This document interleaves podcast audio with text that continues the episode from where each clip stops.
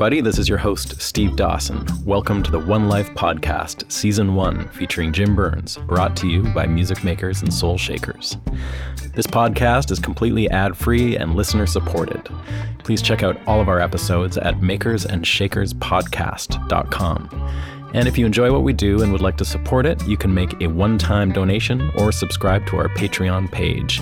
Just follow the donate button on the top right of makersandshakerspodcast.com. Now, just a reminder that what you're about to hear is unscripted on all counts. Jim Byrnes is speaking off the top of his head, and all musicians are improvising at all times.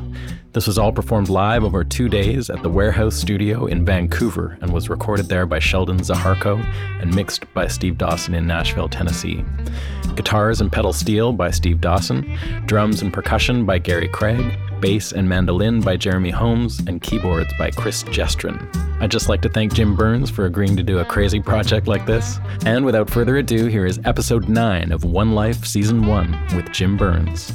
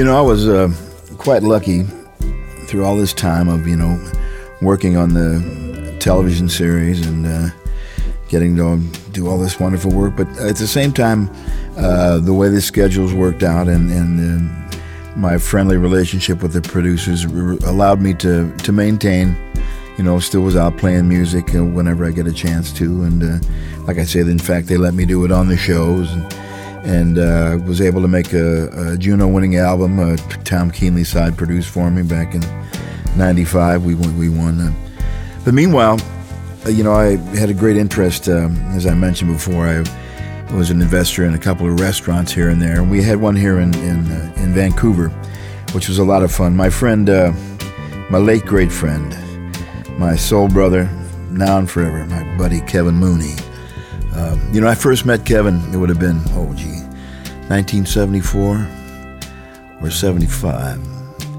Uh, 75, I'll say, in Victoria. I was dating a girl that lived on the main floor of a house, and uh, Kevin was dating a girl that lived on the upstairs of the house.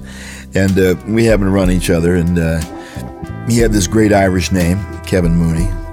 And of course, uh, as you may know, if you know me, I'm very proud of my Irish heritage. And so we got to talking, and uh, he was uh, interested in this. You know, a lot of the same was his interest in music was much like mine, and uh, and uh, he also uh, found out in a conversation that even though he'd grown up here, he somehow or another was a fan of the St. Louis Cardinals, which is another thing. If you know anything about me, you know how I feel about them.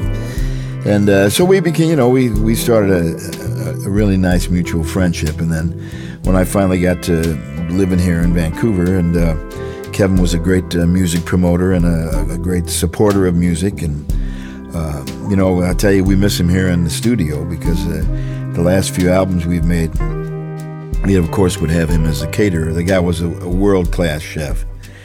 And, uh, you know, he was the guy that was going to live forever. This is a cat. He shot baskets every day and rode his bicycle everywhere. And quite sadly, just uh, earlier this year, he uh, he went to bed one night and didn't wake up. And uh, God, we miss him, I'll tell you. But back in the day, we had uh, he had been involved in a couple of different restaurants, and there was a place, uh, a space came open down at the in the West End down right in the heart of it, at the corner of Denman and uh, Davie. An upstairs space. Uh, our friend Michael Medjic had had a, a, bit of a restaurant thing going in there, but we decided we were going to go in and make a, a nightclub out of it. Okay, uh, a dining and music experience. And uh, we sat around, what, what are we going to call it, this, that, and the other thing. And uh, we thought of some funny stuff. We'll make, we'll make it like a Japanese style deli. We'll call it Sosumi. but uh, we decided anyway. We, we eventually it came up with a Cafe Django, of course, in the uh, as a as an homage, a tribute to uh, the great uh, Belgian gypsy guitarist Jean Baptiste Reinhardt, Django Reinhardt, who uh, you know his untouchable music and uh, his his aura, his mystique, everything. You know, we decided we this was what we we glommed onto, and um, we had a a, a fine kitchen, a little bar there, and uh, we started bringing entertainers. We had some great ones. We had the the great Mose Allison from Tippo, Mississippi, and uh, but what a wonderful guy! What a you know the dry wit. I mean, of course, his great songs. Uh, that uh, you know, your mind is on vacation, but your mouth is working overtime. so many of those great. We had him in, and they got to hang out. You know, be, we I'd of course had seen Mose in a number of situations, a number of settings over the years, but to be able to have him in our own little setting and to just hang out with him, uh, just tremendous. We had uh, we had Herb Ellis in. Herb Ellis. Uh, the, the great guitarist, you know, Herb uh, was born on a cotton farm in, in North Texas, and even though he traveled the world, he was he would always be a, some, something of a country boy. He had uh, been in the Navy, I guess, in uh, World War II. When he got out, he joined the Tommy Dorsey Orchestra. orchestra. Played with them for a few years, and then uh, in the early '50s uh, started the uh, one of the great, well, the great drummerless trio, one of the great trios of all time, with uh, Oscar Peterson, Ray Brown, and Herb Ellis. Um, and they they toured for many years, and then then Herb went off and toured the world with Ella Fitzgerald, working with her and and we just, I mean, the, the list of people he worked with is endless. And then he, of course, ended up on the the Merv Griffin uh, show. He was in, in, the orchestra there. But uh, he was sort of semi-retired by the time uh, he, he had come up here to play with us. And, uh, you know, he was great guitarist, but also a, quite a storyteller. He tell he in between, you know, he would play this fantastic music, and then he would stop and kind of tell these little stories in between songs, and a, a, couple of them have stuck with me forever. In fact, there's one that we, you know, every time, every Thanksgiving and Christmas dinner, just before dessert, we tell the story about the pies. He, he tells, uh, you know, like I say, he's a Southern guy, and had in his retirement he had bought a little place down in uh, outside of Little Rock, Arkansas, where he was living when he was not on the tour. But he said, you know, I had a friend was working for the gas company in North Carolina, and uh, he was on the complaint line And uh, you know, if you had a problem, you could phone up and, and try.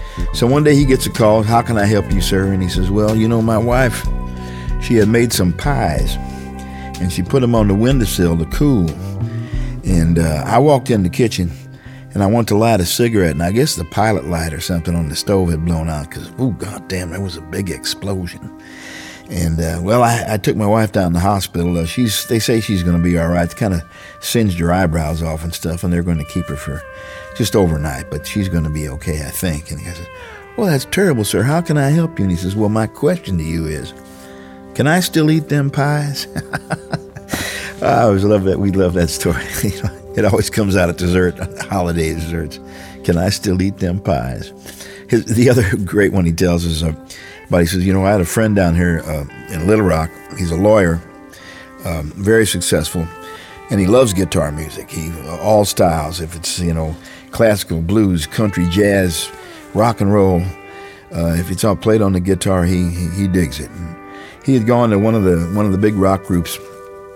I won't say who it was was was coming to do a concert here in town, and he had gone down there early to pick up his tickets, and he saw the young fellow was up on the stage uh, fiddling with a little box and his guitar, and on and on. He watched him for a while, and when uh, when he'd finished, he said uh, he went up. He says, "You know, young man, I really admire what you do. I can, you know, your soul comes out in that music that you play, but I couldn't help but watch it when you were fiddling with that little box and your guitar, and I was wondering what you're doing." And I said, "Well, I'm just, I was tuning my guitar." He says, "Tune it? Well, man, I, you know, I got to tell you, I was sitting here watching you for about 25 minutes."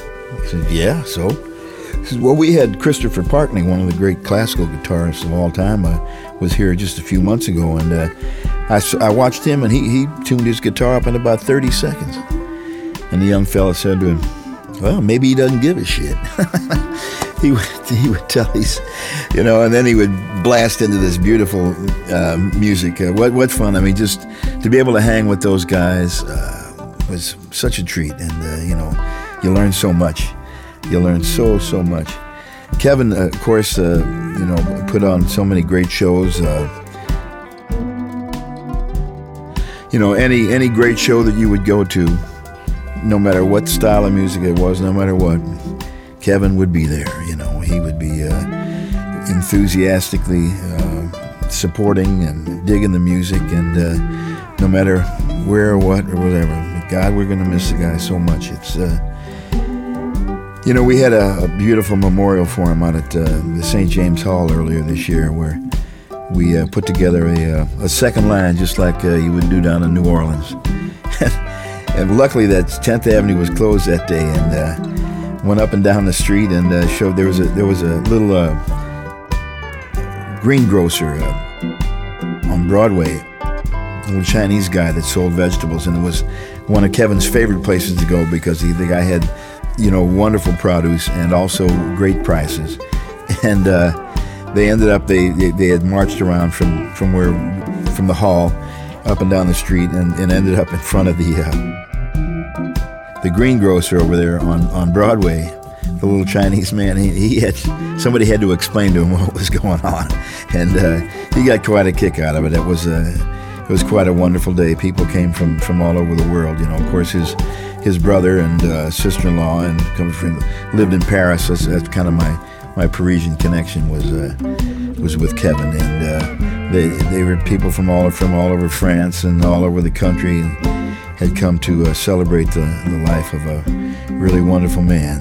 They broke the mold when they make a guy like him, and uh, it just won't be the same. Just not going to be the same. But we'll always, uh, you know, every time I pick up that guitar, every time we play a note, uh, there's a piece of Kevin Mooney in it. And uh, that's about all I can say about him right now.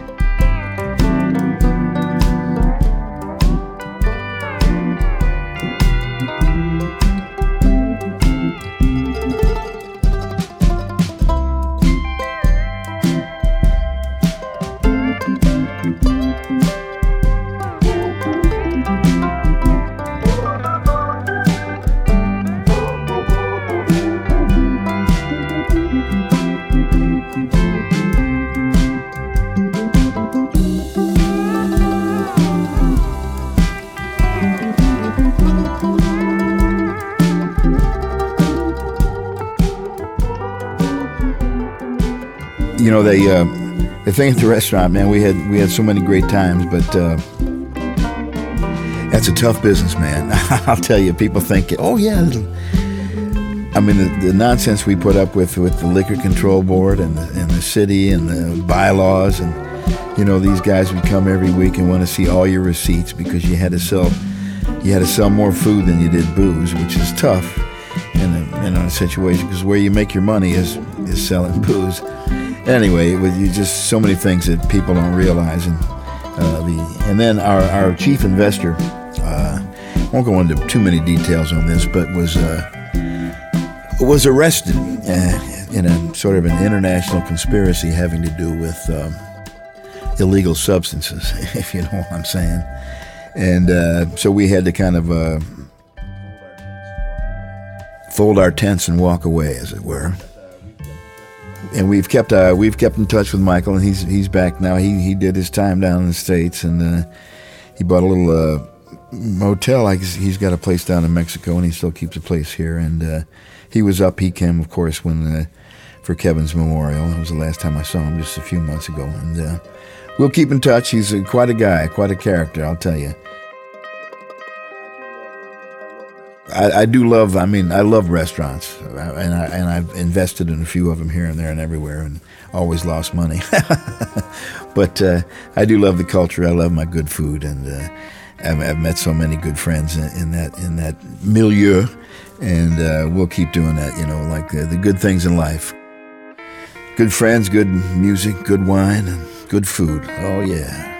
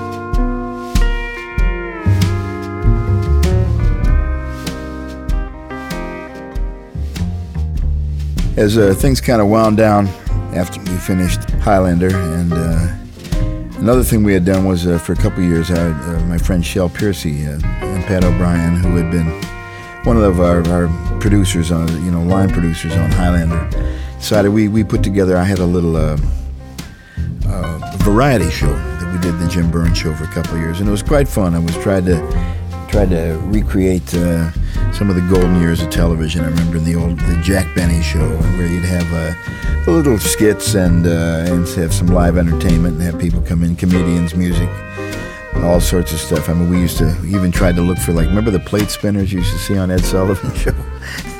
uh, we looked for circus acts and everything else to bring in, and uh, tried to really mix it up. And actually, one of my guests uh, on the show was a young fella, or two young guys uh, Steve Dawson and Jesse Zubot, who uh, had uh, made some really great records. And uh, I, I, had been aware of Steve, young hotshot guitar player, and anyway, we had him. And they, Jesse and he had made a couple of really great uh, Juno-winning records, and uh, so we had him on as a guest on the show, and got to talking to him, and. and meanwhile, I was, you know, I had the that that was winding down, and I was still playing in the bars and uh, had the band going. And I, and I, way, I felt I was kind of, I don't know, spinning my wheels. I was starting to feel old and kind of played out with the thing. And, and Steve approached me about uh, about doing a show. Um, and uh, that he put together. John Baldry was part of it, and uh, Andrew Downing came in from uh, Toronto to play bass, and and we had a couple rehearsals together and put together some show and played a played a nice little show. Shortly after that, uh, Steve asked me, you know, he says, "I've got a my own recording label, my record label, and uh, I, would like to produce a record for you." And I thought, yeah, that that'd be good. It'd be something something new and something different. And you know, I had been, my, my last album had come out on Stony Plain, of course, the great uh, label uh, out of Edmonton, with uh, run by Holger Petersen, who's one of the great great supporters of music here in this country and really around the world. And so I said, yo, I would love to work with you, but I, although I did not have a contract uh, with uh, Holger, I wanted to speak to him. And so I spoke to him. I said, you know, Steve Dawson um, has uh, offered me, he, he wants to produce a record for me, and he's got his own label, and uh, I need your, your imprimatur, your blessing. And um, of course, Holger, being the great guy that he is, just said, yeah, go right ahead. So we started to work on, on an album. This was in 2004 with uh, Steve, and he brought together a number of his young players, guys that, uh, well, I, you know, guys who I, I, knew by reputation, I knew their names and stuff, but uh, it was a, a, whole new bunch of guys for me, and which was good because, like I say, I mean, we had, I had my bands together, and we'd, we'd been playing, you know, just, but there were those times when I just felt like I was, I was going to work, which is bad way to feel about your music. I think you know it. It had lost. It, I mean, the, the music was still great, and we could still you know light up a crowd and all that stuff. But I but I was feeling I couldn't really light up my heart. And we got into the studio and then and looking for material, and I had a couple of songs I had written, and uh, Steve had some ideas from some other stuff and some stuff that we could cover that was that was quite different than what I'd been doing. And when we got into the studio, I thought, boy, this is. I mean, I just felt suddenly felt everything felt new again, and I I was inspired, and, and you know I, I can I'll never be able to thank Steve enough for for the way he uh, you know just kind of put me back on track and made me remember why I loved making music and exploring different uh, ways to put things together. And uh, so we started out with that first album, which uh, in looking for a title, you know, we, I had this in mind and that in mind, but finally I came up with uh, you know man, I got this, I got fresh horses, and that was our that was our first uh, our first work together, the first album we, we did together. That was 2004, and we had some you know good success with it uh, critically, and uh, we were nominated for a Juno, and you know so well, let's let's keep this going, and we started playing shows together and doing some touring here and there, and uh, playing shows around town, and all of a sudden I was it was so great to be out of just that bar atmosphere. I wasn't just this wasn't a bar band. This was a we were you know musically exploring all sorts of stuff and going back to our roots and uh, but finding fresh ways to to interpret this music. I mean, we both have this idea that I think that. Uh, you know this, this this music when we play blues for example it shouldn't be a museum piece it should have a life of its own it should have a modern you know it should have our feeling of today into it and we're not trying to you know, uh, make exact replicas of stuff that was done in the 30s. As much as I just adore that stuff, we got, we had to make it real. We had to make it ours. And uh, Steve had the same sort of a, you know approach uh, to music, I believe. And so we we started a real good uh, relationship that way. And then we said, well, what are we going to do now? And I've always loved. Uh, going back to you know when I was a kid in St. Louis, growing up, listening to the gospel train with uh, Brother Columbus Gregory and listening to the church choirs on a Sunday afternoon on KTZ radio and stuff. And I said, man, I want to make a, I'd like to make a, you know, do some gospel songs, some of that old Southern, what they call gospel quartet. And uh, although generally there was five guys in those all those quartets, but but they still call them quartets. You know, the groups like the the Dixie Hummingbirds and the, the Soul Stirrers and the Sensational Nightingales and the Mighty Clouds of Joy. And uh, in these records that I listened to up and down. And and once again didn't want to you know make exactly like that but but that's I wanted to I wanted to use that approach. And so we asked uh, my, my friend Marcus Mosley. Now I first met Marcus uh, back in Expo year. He had just moved up from California. And uh, another fellow, Will Sanders, who I met at, back at the same. But they had both moved uh, here to Vancouver around that time, and going way back, we did some uh, West Coast Music Award stuff, and uh, I wanted to put something together back then. And I remember t- it was Joe Chappell, Marcus, and Will, and uh, I said I wanted to at the, at this the event, uh, the the Music Awards event, I wanted to sing for Your Precious Love by the, the uh, Jerry Butler and the Impressions. So we put together that little, you know, quartet. I just I love I love singing that harmony. That I, I, just I love those records. And so this is all these years later. I mean, we're, we're talking to you know, 20 years later, 2006.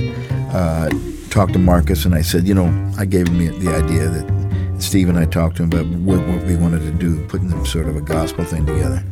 And uh, who should we get? So of course we, we brought Will on board as well, and uh, and also uh, Marcus phoned Ron Small. Now Ronnie, quite a character. I mean, he's going way back yonder. Uh, he appeared on. He was in a singing group called the Pearls, and they were on the Ed Sullivan Show back in I believe it was like '59 or '61 or something.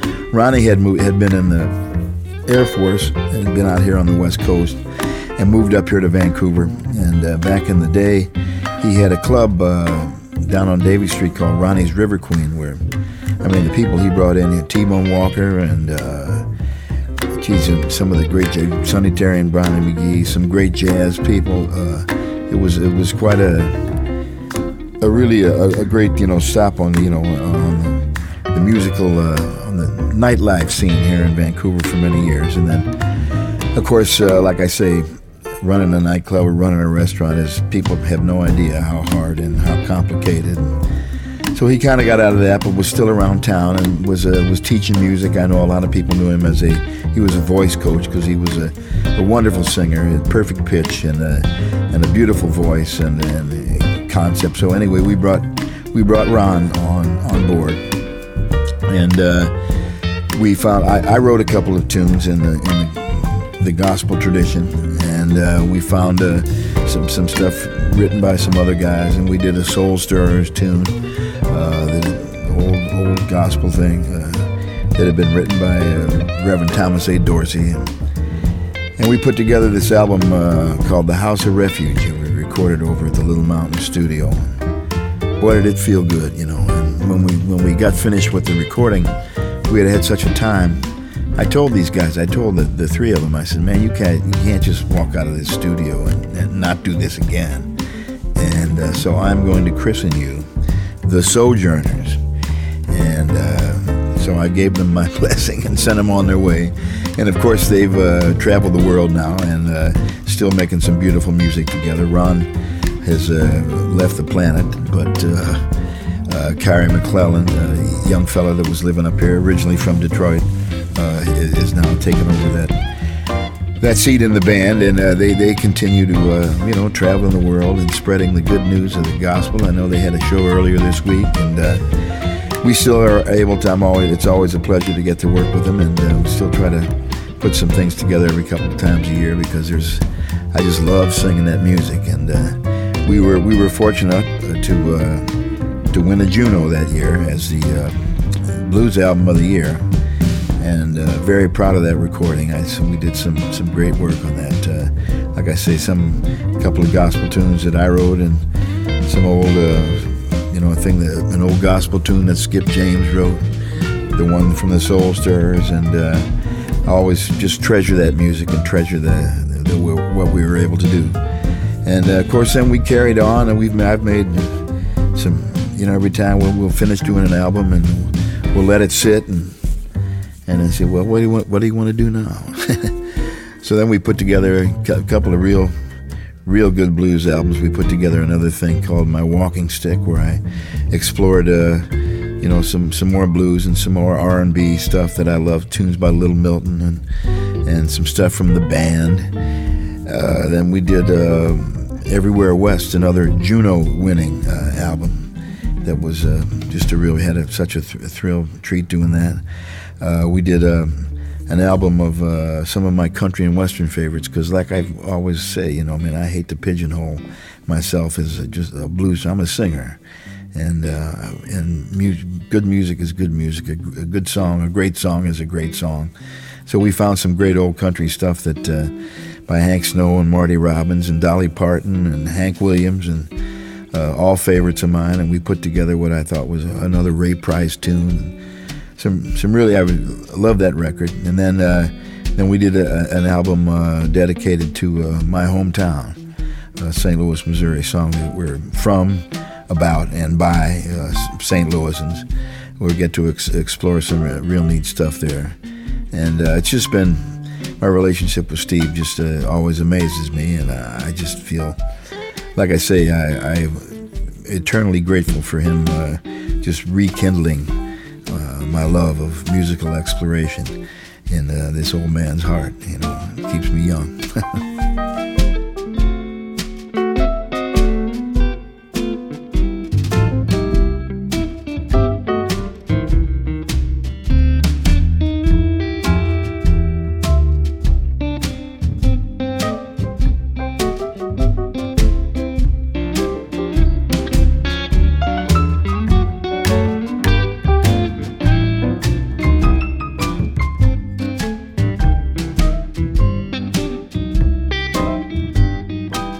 listening to this episode of One Life. You'll find all the episodes up now for your enjoyment on Apple Podcasts, Spotify, or wherever you get your podcasts.